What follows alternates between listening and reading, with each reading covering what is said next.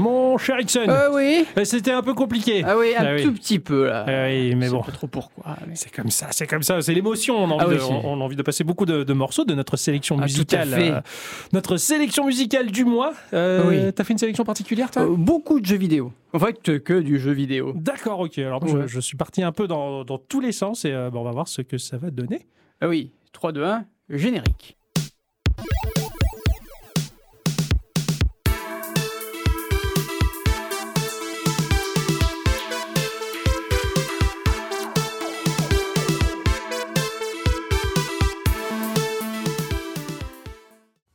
C'est bien ce générique. Je, je l'apprécie, je l'apprécie beaucoup. Ce, ce- ce générique il est très chouette. Oui. Alors cette semaine, c'est qui qui commence déjà ce- cette Euh, sélection musicale? Sur euh, la playlist, c'est toi. Ok, d'accord, c'est moi. Ah bien, je regarde juste. Oui, vas-y, regarde. Ah, excellent. Ça, j'ai trouvé ça au, au gré de mes, de mes pérégrinations involontaires sur, euh, sur Internet. Donc, c'est des fois, je lance des playlists, si tu veux, par le biais, Ouais. de, par le biais de cette cochonnerie de YouTube. Et, euh, et donc, il enchaîne les morceaux tout seul. Et euh, j'avais ça en fond. Je fais, hey, ça, c'est pas mal. Donc, du coup, je l'avais mis de côté en le réécoutant. J'apprécie la qualité de, de ce morceau libre de droit. Ah bah, Ah ah ouais. Étonnant. Ah oui, carrément.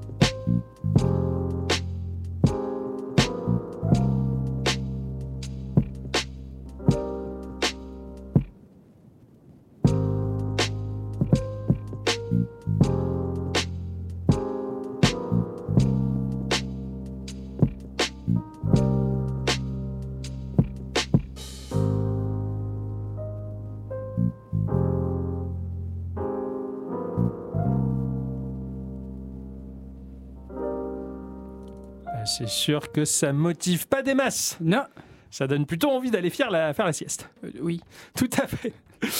C'est le label Metz Music qui propose euh, ce morceau Jazz Lofi, un morceau euh, libre de droit. Alors le Lofi en fait c'est un genre qui prend à contre-pied l'industrie de la musique, c'est un mouvement qui est né dans les années 80 alors que le son était de plus en plus traité informatiquement qui offrait un rendu électronique très froid et sans vie, et bien le son dans le Lofi est volontairement sale, bruité, vivant. En fait, c'était une manière de, de contester ce que devenait la, la musique par le biais du traitement informatisé. Voilà. D'accord. Donc euh, aujourd'hui, c'est devenu un petit peu un effet de mode. hein. On en trouve un petit peu partout chez les youtubeurs. Oui. Euh, beaucoup trop. Beaucoup trop. ouais. Alors c'est vrai que je regarde pas ces youtubeurs qui mettent sans fond, donc je me préserve un peu de ça dans, dans un sens.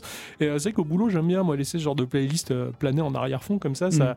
Autant moi, ça me fait du bien que toi, ça te fait dormir. Ah ouais, moi ça me. je- si j'écoute ça mais trop longtemps, c'est c'est fini pour moi. c'est le dodo, ouais, c'est Ah clair. C'est un peu les berceuses du 21e Ouais, siècle, ça, on va dire. En tout cas, pour un morceau libre de droit, même s'il est bouclé, il est, il je l'ai trouvé très sympathique et j'ai bien apprécié. En fait, je crois que j'aime particulièrement les lignes de basse dans ces morceaux. Ouais, ça, ouais. ça passe plutôt bien. Euh, quant à moi, on part complètement à l'opposé de ce qu'on vient d'écouter. Ah. Euh, on part dans le jeu vidéo, un jeu et un jeu très très classique. Ah oui.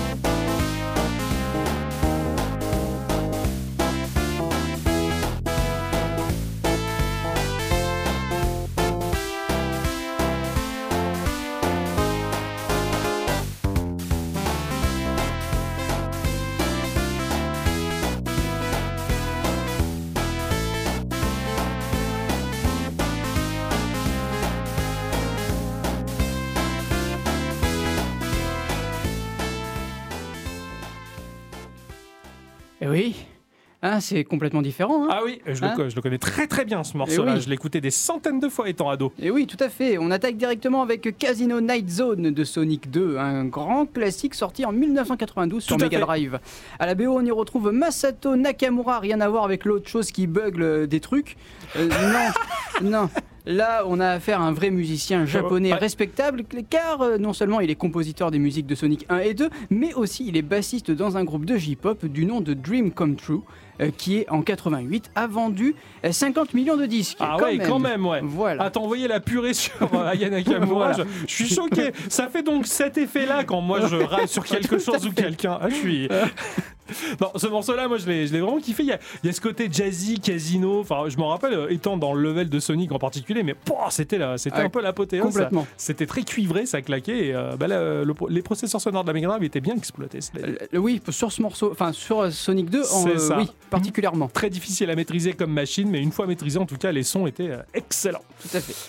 Quant à moi, je vais vous donner l'opportunité d'écouter un morceau de chiptune, certes, mais euh, retravaillé avec euh, une, instrumentali- enfin, une instrumentalisation, avec des, des- des machines d'aujourd'hui, récentes. Le truc est complètement barré. De prime abord, c'était dissonant, et en fin de compte, je l'ai complètement accepté, et finalement, je l'ai écouté en boucle dans la semaine. D'accord.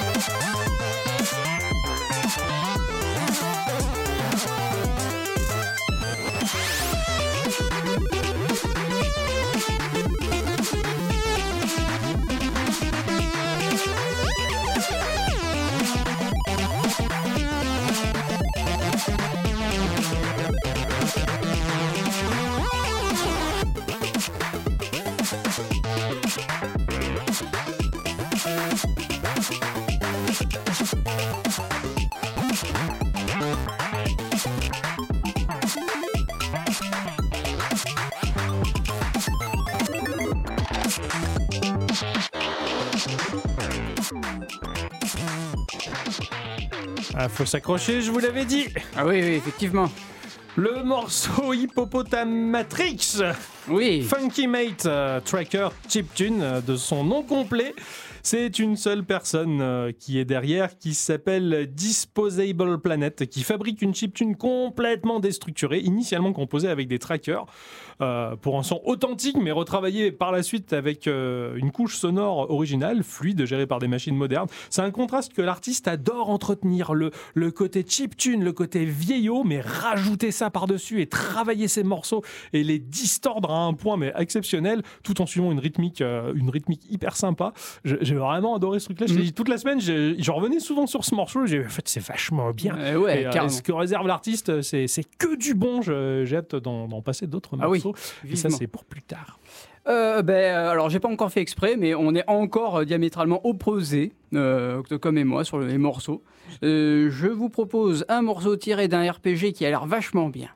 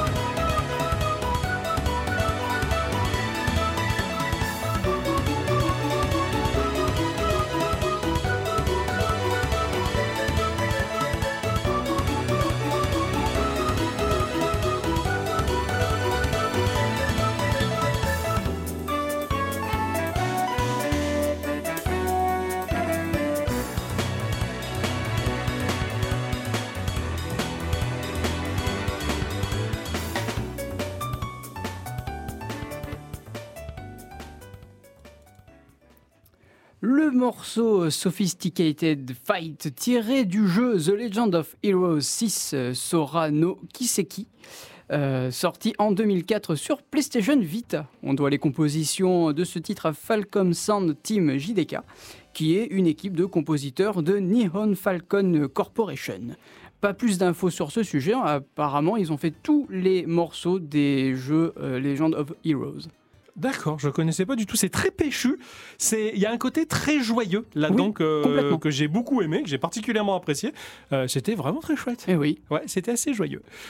Je vais passer quelque chose qui n'est pas particulièrement radiophonique. Certes, mais c'est un morceau que j'apprécie particulièrement et, et je sais que une autre personne que toi dans cette émission va euh, également largement l'apprécier. d'accord.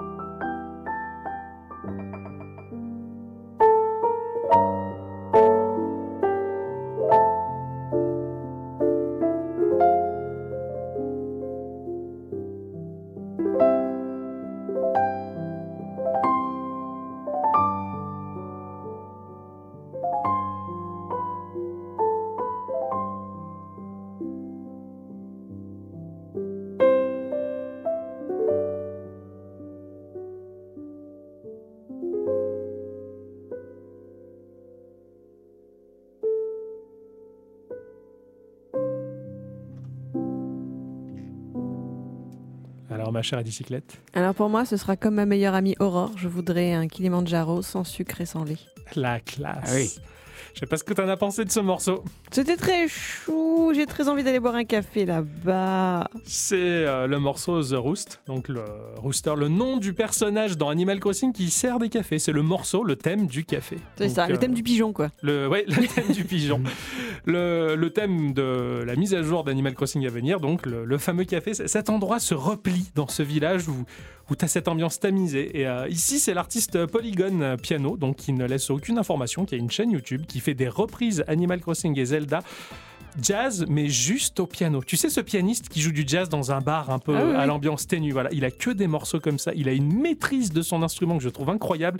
Il a une délicatesse dans, dans son doigté pour donner des sons, mais vraiment, c'est- une pluie de notes hyper agréable. Et ce morceau, limite, il te soulève une émotion au fond de toi. Je, je le trouve incroyable. Initialement euh, composé par Kazumi Totaka pour la saga Animal Crossing. Et alors là, c'est le, le- je pense, l'un des meilleurs covers d'Animal Crossing que j'ai pu entendre. Mhm. Et le reste de la playlist, je reviendrai dessus au travers de cette émission. Mais en tout cas, ce morceau, je, je comptais te, te le dédier. Voilà. Mais merci. Il, il était pour toi parce que je pense que toi et moi, c'est l'un des endroits qu'on préfère dans Animal Crossing. Ça, c'est sûr. Je vais vous parler d'un jeu. Tu vas Ah. casser l'ambiance, Oui. Euh, On le sent là, on le sent là. Non, pas du tout. Euh, pas du tout, parce que c'est un jeu pour adultes. Et que les jeux pour adultes, eh ben, j'aime bien ça.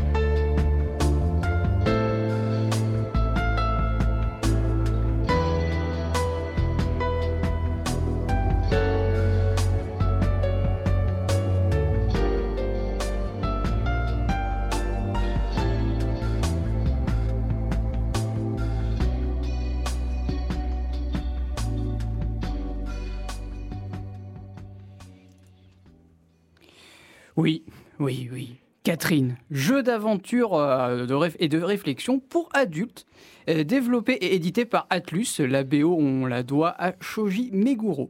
Il est compositeur, guitariste et producteur, et principalement connu pour son travail sur la série des Persona et euh, pour son spin-off Shin Megami Tensei. D'accord. Très, très lounge ce morceau-là. Oui, Très, très ouais. ambiant, ouais, carrément. Il y a une petite pointe d'angoisse qui se glisse dans le morceau, mais je pense que par rapport à la thématique du jeu, qui est l'adultère, ce genre de choses, Oui, c'est pas étonnant, mais euh, le morceau en tout cas est très calibré. J'ai beaucoup aimé. tout à fait. Je vais vous passer un morceau qui n'est pas particulièrement geek, mais qui se rattache à des playlists geek. Va savoir pourquoi. C'est, euh, en tout cas, je vous le promets, hein, surtout à ce cher Ixon, c'est le dernier morceau Lofi de cette playlist. Merci. Mais, mais celui-là, en tout cas, j'ai vu les deux icos en live et ça rendait vachement bien.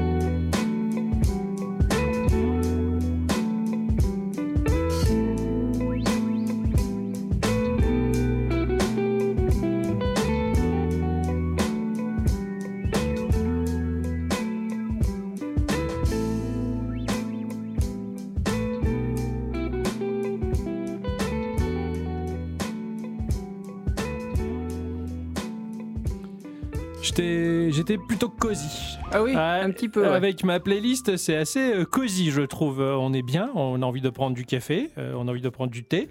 Et après, on se jette un petit café. Ah oui, tout à fait. tu ah, du oui. thé? Ah, ah oui, Ah Ah, je veux bien. Ouais, euh, c'est envie, de faire le café à la maison, quoi. Je te dis pas. Avec cette sélection de morceaux, en tout cas, vous venez d'entendre le morceau L'Indécis. Euh, non, d'ailleurs, je me trompe. C'est Soulful euh, de- du groupe L'Indécis, qui est un collectif de deux artistes, un grenoblois et un artiste de Rotterdam.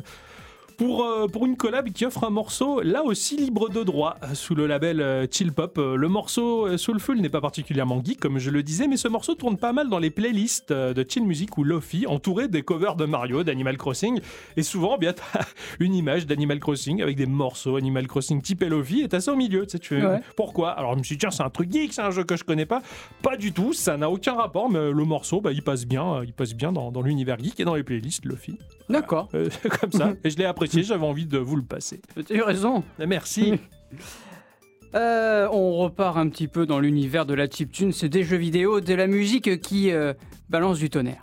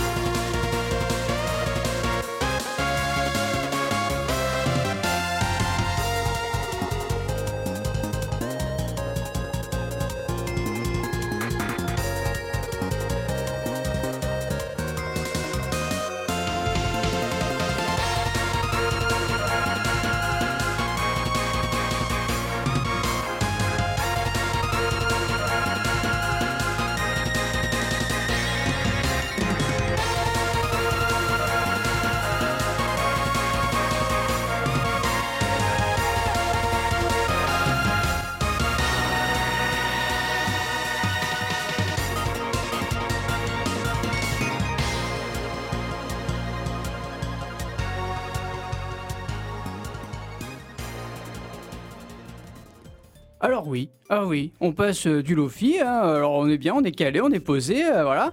Et puis d'un coup, boum, ça explose. Ah ouais, Et euh, on passe de la chiptune euh, à 120 BP, j'ai BPM. kiffé, Ah mais ouais. j'ai kiffé ce morceau. Alors vous venez d'entendre le morceau euh, Fire Last Hope du jeu Rival of Hater, composé par Flashy Goodness. Il est fasciné par les jeux vidéo des années 90 depuis son enfance. C'était une période charnière dans l'évolution euh, de la technologie des jeux vidéo et de, son résultant dans les, dans les consoles vintage. Il est, c'est devenu son inspiration. D'accord. En- depuis 2008, il a contribué à de la BO pour plusieurs jeux et médias. Il travaille avec du matériel audio et de consoles classiques comme une NES, une Mega Drive, une Game Boy et bien d'autres. D'accord. C'est- Je pensais que c'était issu d'un jeu d'époque. Ah non, Ah ouais, c'est une composition originale. c'est une composition originale a- avec des machines d'époque. Ouais, des machines d'époque. Il a complètement enfin, compris les codes de l'époque, en tout cas. Le, le morceau m'a vachement plu parce qu'il m'a évoqué ce groupe japonais, alors qui a débuté dans les années 70, l'un des précurseurs de la musique électronique qui s'oppose, à mon sens, enfin, qui se, pas qui s'oppose, mais qui était parallèle à Kraftwerk chez nous en Europe, qui est le groupe Yellow Magic Orchestra. C'est vrai, tu as Voilà. raison. Il y vrai. a le morceau Ridden en tout cas avec ses, ses lignes de basse particulières. J'ai retrouvé un peu la, la même dynamique. Alors Yellow Magic Orchestra, je vous invite vite fait à poser une oreille dessus. Moi, la première fois que j'ai entendu ça sans contextualiser, j'ai dit c'est quoi cette bouse? Mais quand tu, quand tu comprends qu'ils ont fait ça dans les années 70, je suis ah ouais, non, mais là, ouais, mais c'est terrible. Et en fait, t'apprends à kiffer le truc parce que tu le contextualises. Bah, ce morceau, il avait la même ligne de basse, un peu, j'ai adoré. J'ai adoré, j'ai envie que tu me le repasses parce que tu vois, j'ai kiffé. Merci pour cette découverte. Mais de rien. Pour ma part, c'est mon dernier morceau. Je sais que toi, tu en as deux autres sous le coude. Ah, tout à fait. Tant mieux, mais ce dernier morceau, je te le dédie. Il est pour toi, Ah, mon cher Ixon.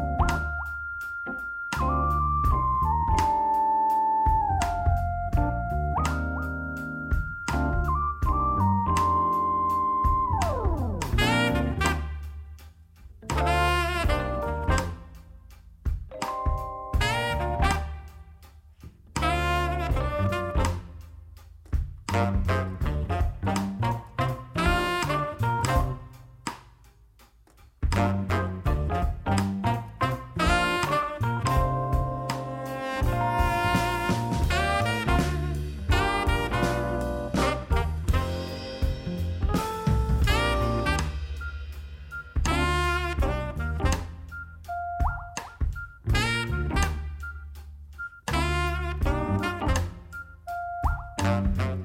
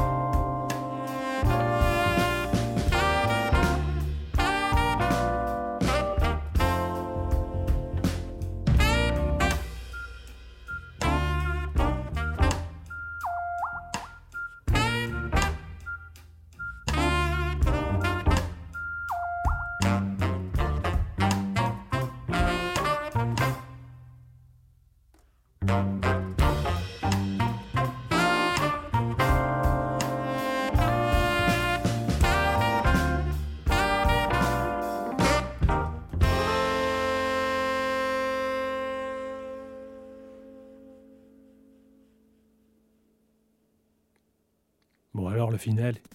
Ah, bah, il n'y a pas eu de finale finalement.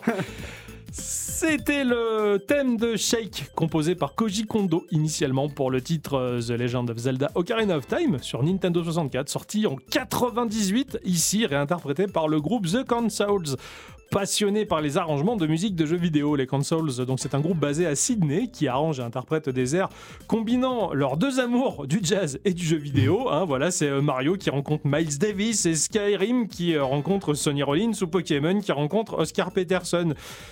Et bah justement, leurs arrangements jazz originaux d'air de jeux vidéo euh, ont un son très distinct qui ne manquera pas de satisfaire les musiciens, les mélomanes et tous ceux qui intellectualisent la musique, comme les joueurs également. Et cette composition-là, elle était tellement carrée, tellement propre, mais je suis bluffé. D'autant plus que sur leur chaîne YouTube, on peut réécouter le morceau et les voir jouer en live en même temps. Et L'enregistrement, il est quali, puisque bah, c'est ce que vous venez d'entendre. Alors peut-être que ça a été replacé par-dessus les images, mais en tout cas, ça rend super bien et c'est Mm. vachement agréable de les voir travailler. Et pour la fin, vraiment, c'était tellement quali que j'ai vraiment adoré ce morceau-là. Et puis surtout, quand on connaît le morceau original, c'est très déroutant. Ah oui, ah oui, ah oui j'ai réécouté le morceau original de base. Ah oui, ah ouais, sacré arrangement. Là, ils ont pris une liberté tout en conservant bah, la, la substantielle moelle du morceau original. Ils ils l'ont transcendé au travers le jazz. Bravo, les consoles, j'adore. Bravo. On repart dans un. Bon, non, on reste dans le jeu vidéo Ouais. avec un. Mais cette fois-ci avec de la chiptunes. Comme par hasard. Euh, oui, comme par hasard.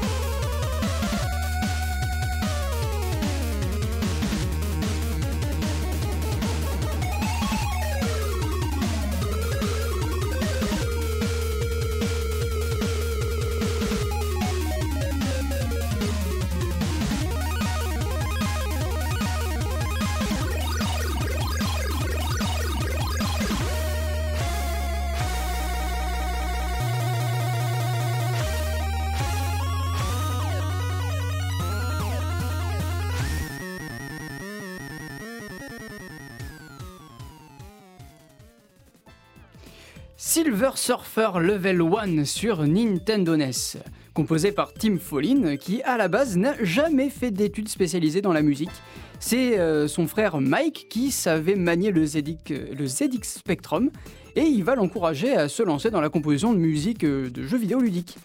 Il va commencer par le jeu Subterranean Striker, euh, puis il fera une reprise de L'Oiseau de Feu de Stravinsky pour le jeu Star Firebird mais celle qui l'aura rendu célèbre, c'est Vectron en 1985, dont les critiques complimenteront la qualité.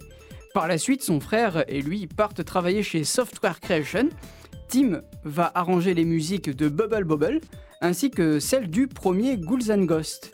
Tim quittera Creation Software avec la création de Rock, de Rock'n'Roll Racing en 1993. Ah ouais, d'accord, carrément. La carrière du bonhomme est sacrément sympa. Dans le domaine du jeu vidéo, il a fait beaucoup de choses en tout cas. Vachement dynamique, ultra péchu, le morceau il te lâche pas une seule seconde. J'ai vraiment kiffé. Ah, j'adore. Franchement, quand j'ai posé mes oreilles dessus, je me suis dit, oh putain, celui-là faut le passer. Ah le dernier morceau, vous le savez, c'est une tradition. Le dernier morceau est toujours un petit peu euh, euh, rigolo. Ouais, Était le meilleur pour les choisir, les morceaux rigolos. Et là, c'est parti.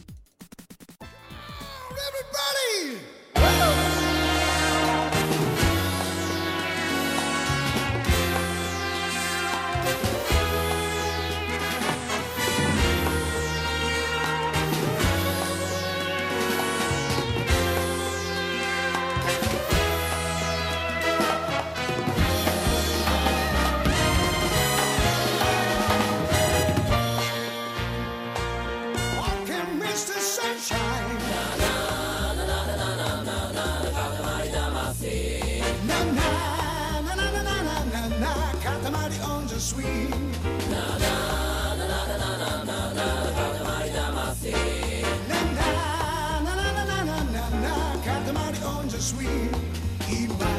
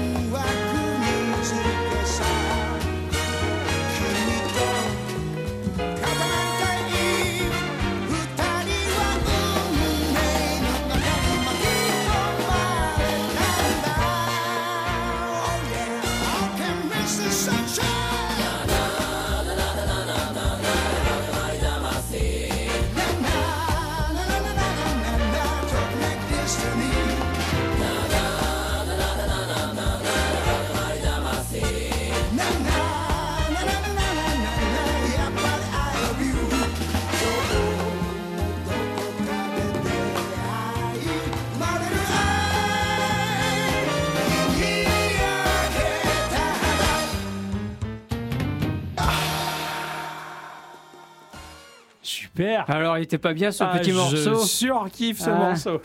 Vous venez d'entendre le morceau de Katamari, et, euh, enfin le morceau qui s'appelle Katamari on the Swing, tiré du jeu We Love Katamari. Oh oui. Euh, c'est la piste d'ouverture du jeu, composée par Yu Miyake, qui a travaillé sur bon nombre de jeux pour Namco, comme euh, Tekken 3 et 4, Ridge Racer, Persona 4 et bien d'autres. Excellent. Ce jeu-là, il est incroyable. Ah Love, oui. Katamari, c'est une pépite, c'est une perle comme seul le Japon peut le faire. Ah oui, Parce que c'est vrai que chez nous, en Occident, le jeu vidéo, s'il sort des rails, on risque de moins le vendre, donc ça risque de moins bien marcher, donc on fait pas. Voilà. Non, là, là, c'est- je Alors qu'au. Japon, il y a des prises de risques incroyables. Euh, L'industrie du, du loisir, elle va dans tous les sens, surtout vidéoludique. Et Will of Katamari, mais c'est un délire de tous les instants. Mais tu te dis, mais waouh, ils ont fait ça. Et il est complètement incroyable ce les, titre. les- les personnages sont démentiels, avec des têtes démesurées, euh, tout- ils doivent faire des espèces de boules de n'importe quoi. C'est ça, il faut, voilà. faut être un petit personnage qui, qui, qui a une sphère qui va se te promener dans des décors, sur une table, dans le salon, et tu vas accumuler au fur et à mesure des objets de petite taille pour en faire de plus grosses tailles. Mais c'est une boule de tout, des meubles, des tout, tout, tout ce qui des traîne. barsales. enfin, C'est ça, c'est n'importe quoi, mais le pire, c'est que les mécaniques ludiques, elles sont excellentes, et l'univers qui entoure, mais c'est un what the fuck complet. Mm. Il et vraiment, il y a, il qu'au Japon, on peut trouver des, des titres pareils, et Ah, celui-là, tu m'as fait rêver avec ce morceau d'introduction, c'était sublime. Et puis d'entendre chanter en japonais genre de truc, c'est excellent. Ah, j'a- J'adore, Ah. ce- la voix de ce, de ce japonais est excellente. Super, ce chanteur est trop trop bon. Bah, merci en tout cas pour cette pépite. hein. Oui, je, rien. je suis très conquis. Ainsi que se conclut cet épisode de Zikorama. Eh oui. Voilà, on se retrouvera eh bien euh, la troisième semaine du mois prochain, en tout cas pour euh, le prochain Zikorama en direct. En tout cas, sachez que vous pouvez nous retrouver, retrouver l'intégralité de la production Geekorama sur le site geek-o-rama.fr. Absolument. Il y a un podcast qui sort toutes les semaines. Alors attention, hein, c'est pas euh, l'émission de la radio qui est rebalancée par nos réseaux, c'est encore une émission qui est travaillée différemment. Donc n'hésitez pas à venir poser une oreille, sinon on vous oblige. Et puis voilà. Oui. En attendant, passez un bon week-end Oui, bon week-end. sur les ondes de radioactive. Oui, hein. tout à fait. Voilà. On vous fait euh, bah, des bisous, c'est plutôt pas mal. hein. Et, et Voilà. voilà, et un bon appétit, parce que c'est important de bien manger. Tout à fait. Voilà, Voilà. c'était le conseil Dixon.